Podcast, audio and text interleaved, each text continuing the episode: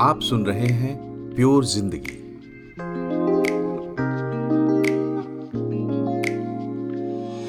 नमस्कार, मैं हूँ मनोज श्रीवास्तव और आज हम बात करेंगे प्रोपगेंडा की। एपिसोड शुरू करने से पहले एक डिस्क्लेमर प्रोपेगेंडा को आज भी कई कल्चर्स में लेजिट और पॉजिटिव कम्युनिकेशन टूल माना जाता है। इस एपिसोड का मकसद प्रोपेगेंडा को इसेंशियली बुरा साबित करना नहीं है। Repeat a lie often enough and it becomes the truth किसी झूठ को इतनी बार दोहराओ कि वो सच बन जाए। ये फ़ेमस कोट हिटलर के प्रोपेगेंडा मंत्री जोसेफ गॉबल्स को एट्रीब्यूट किया जाता है। लेकिन नाजियों के समर्थक इसे ब्रिटिश प्रोपेगेंडा बताते हैं। दरअसल, आज का विषय प्रोपेगेंडा नहीं प्रोपेगेंडा वार है। बहरहाल, झूठ को महिमा मंडित करने वाला यह कथन प्रोपेगेंडा का वर्स्ट फॉर्मेट कहा जा सकता है। झूठ की मिलावट ने प्रोपगेंडा को खलनायक बना दिया है, लेकिन प्रोपगेंडा की शुरुआत काफ़ी अलग मायनों में हुई थी। तो चलिए आज खोलते हैं प्रोपेगेंडा की जन्म कुंडली एक स्ट्रैटेजी के तौर पर प्रोपेगेंडा का इस्तेमाल प्राचीन काल में भी देखने को मिलता है, लेकिन आधुनिक प्रोपगेंडा शब्द गढ़ा गया 1622 में रोम में हुए एक धार्मिक आयोजन में। तब पोप जॉर्ज पंद्रहवें ने कांग्रेगेशन फॉर प्रोपोगेटिंग फेथ का गठन किया था। नॉन कैथोलिक देशों में कैथोलिक फेथ को प्रोपोगेट करने के लिए बनाई गई इसी संस्था को आसान शब्दों में प्रोपगेंडा कहा जाता था। प्रोपगेंडा एक लैटिन शब्द है, जिसका अर्थ है टू स्प्रेड टू प्रोपगेट फैलाना, आगे बढ़ाना। अपने मूल रूप में ये ज़्यादा से ज़्यादा किसी बात को बढ़ा चढ़ाकर बताने जैसा था। ना कि तथ्यहीन झूठ की बौछार जैसा। बहरहाल, यहाँ से कम्युनिकेशन के फ़ील्ड में एक नई धारणा का जन्म हुआ कि एक स्ट्रैटेजी के साथ प्रचार प्रसार और व्यवहार किया जाए तो बड़े पैमाने पर लोगों के धार्मिक मत बदले जा सकते हैं। अब इसमें सिल्वर लाइनिंग ये है कि जब धार्मिक मत बदले जा सकते हैं तो फिर किसी भी तरह का मत बदला या बनाया जा सकता है। हैरानी नहीं कि अगले 300 सालों में प्रोपगेंडा चर्च के हाथों से निकलकर एक सेकुलर टूल बन गया। इसी दौर में दुनिया में आधुनिक लोकतंत्र के बीज अंकुरित हो रहे थे। इंडस्ट्रियल रिवॉल्यूशन हो रहा था। प्रिंटिंग प्रेस और रेडियो के रास्ते मास मीडिया अपनी पैठ बढ़ा रहा था। बीसवीं सदी की शुरुआत में जर्नलिज्म, एडवर्टाइजिंग और फ़िल्मों का दुनिया भर के लोगों के जीवन पर पहला और गहरा असर पड़ रहा था। मास कम्युनिकेशन अब एक ऑर्गेनाइज्ड फैकल्टी बन चुका था। कम्युनिकेशन की थ्योरीज गढ़ी जा रही थी। अमेरिकी रिसर्चर्स इस नतीजे पर पहुँच चुके थे कि भावनात्मक तौर पर जोड़ने वाले मैसेज अगर लगातार दिए जाएँ तो लोगों को प्रभाव में लिया जा सकता है। 1914 में शुरू हुए पहले विश्व युद्ध में एक हथियार के तौर पर प्रोपगेंडा का जमकर इस्तेमाल किया गया। झूठ और अफवाह प्रोपगेंडा का हिस्सा बन गए। प्रोपगेंडा न सिर्फ़ एक सॉफ्ट पावर बन चुका था, बल्कि कई मायनों में ये सबसे बड़ा पावर भी साबित हो रहा था। अमेरिकी विद्वान हैरल्ड लैसवेल ने 1927 में प्रोपगेंडा की परिभाषा देते हुए बताया है कि प्रोपगेंडा करने वाले व्यक्ति या ग्रुप का प्रोपगेंडा करने का एक निर्धारित लक्ष्य होता है। ये तयशुदा लक्ष्य गुप्त भी हो सकता है। प्रोपगेंडा लोगों को बड़े पैमाने पर अपने साथ शामिल करने का अभियान है। प्रोपगेंडिस्ट लोगों के साइकोलॉजिकल मैनिपुलेशन पर निर्भर करते हैं। इसके बिना लोगों का विचार और व्यवहार नहीं बदला जा सकता। इसके लिए प्रोपोगैंडिस्ट पहले खुद उन विचारों और व्यवहार का प्रदर्शन करते हैं, जैसा वो दूसरों से करवाना चाहते हैं। प्रोपोगेंडा स्ट्रेटजी में अपने नैरेटिव्स को बड़ा बनाने के साथ साथ प्रतिपक्षी के विचार या नैरेटिव को ध्वस्त करने पर बराबर ज़ोर दिया जाता है। इसमें संचार के हर माध्यम का इस्तेमाल किया जाता है। आज सोशल मीडिया के जमाने में हम अपनी आँखों के सामने नैरेटिव्स की लड़ाई देख रहे हैं। सच और झूठ का फ़र्क मिटता हुआ देख रहे हैं। वैज्ञानिक, अवैज्ञानिक, भावनात्मक और तार्किक संवादों का घाल मिल देख रहे हैं।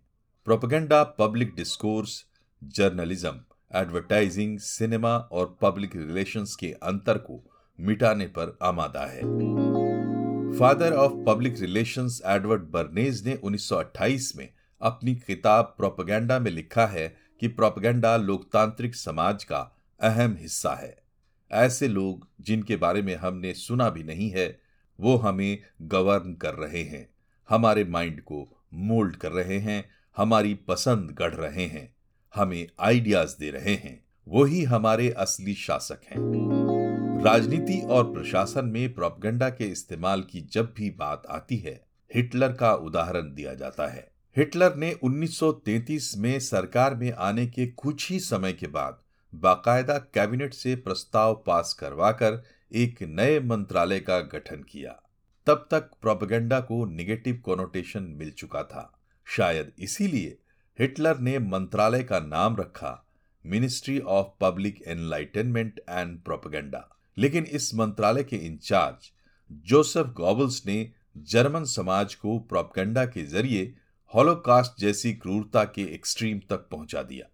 वो हिटलर का सबसे विश्वस्त और शक्तिशाली सिपह सलार बना। इतिहास में दर्ज तथ्यों के मुताबिक गॉबल्स ने ही हिटलर को टोटल वॉर के लिए मनाया था। 23 जुलाई 1944 को हिटलर ने एक नया पद बनाकर गॉबल्स को टोटल वॉर का पूरा जिम्मा सौंप दिया, जिसका मतलब था प्रैक्टिकली जर्मनी के हर व्यक्ति और हर संसाधन का इस्तेमाल सैनिक जरूरतों और युद्ध के लिए किया जा सकता था। ये एक बेहद इम्प्रैक्टिकल और डेस्परेट कदम साबित हुआ। गॉबल्स का प्रोपेगेंडा अलाइड फोर्सेस की असली ताकत के आगे बिखर गया। नाजी हार के मुहाने पर पहुँच गए। 30 अप्रैल 1945 को हिटलर ने गॉबल्स को चांसलर बनाने की वसीयत करने के बाद आत्महत्या कर ली। लेकिन परिस्थितियाँ इस कदर विपरीत हो चुकी थीं कि उसके अगले ही दिन, यानी एक मई 1945 को, जोसेफ गॉबल्स और उसकी पत्नी मागदा गॉबल्स ने पहले अपने बच्चों की हत्या की और फिर आत्महत्या कर ली। नाजियों का प्रोपेगेंडा दुनिया की कलेक्टिव मेमोरी में एक नाइटमेयर की तरह दर्ज रहेगा। लेकिन एक कम्युनिकेशन स्ट्रेटजी के तौर पर प्रोपेगेंडा आज भी बड़े पैमाने पर इस्तेमाल हो रहा है। धार्मिक, राजनीतिक, सामरिक और व्यावसायिक हितों के लिए और कभी कभी व्यक्तिगत हितों के लिए भी। प्रोपेगेंडा की थ्योरीज हैं, टाइप्स हैं, टेक्निक्स हैं, मॉडल्स हैं और पढ़ाई भी है। युद्ध और शांतिकाल में दुश्मन देशों के खिलाफ प्रोपगेंडा को बहुत आसानी से स्वीकार किया जाता है। लेकिन प्रोपगेंडा रेगुलर कम्युनिकेशन फैकल्टी नहीं है। ये दूसरे वैध कम्युनिकेशन फैकल्टीज का इस्तेमाल प्रॉक्सी के तौर पर करता है।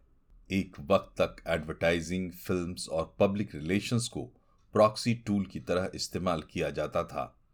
तथ्यों पर आधारित होने के चलते जर्नलिज्म प्रॉक्सी नहीं बन सकता था।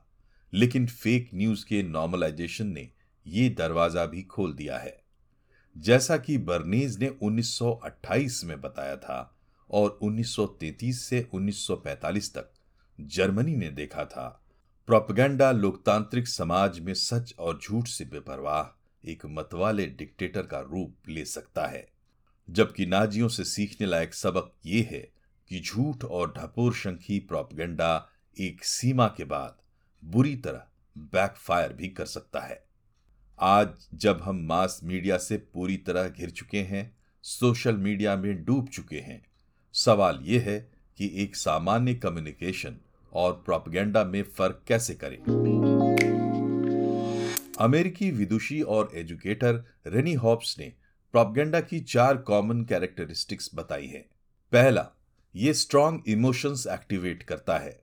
दूसरा प्रोपगेंडा जटिल बातों को भी सामान्य और आसान बनाकर परोसता है। तीसरा, प्रोपगेंडा टारगेट ऑडियंस की आशाओं, डर और सपनों से खेलता है।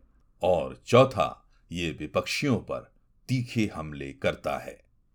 ये सब सुनकर आपके मन में कुछ सवाल पैदा हो सकते हैं कि क्या एडवर्टाइजिंग से लेकर पॉलिटिक्स तक हम प्रोपेगेंडा से घिरे हुए हैं?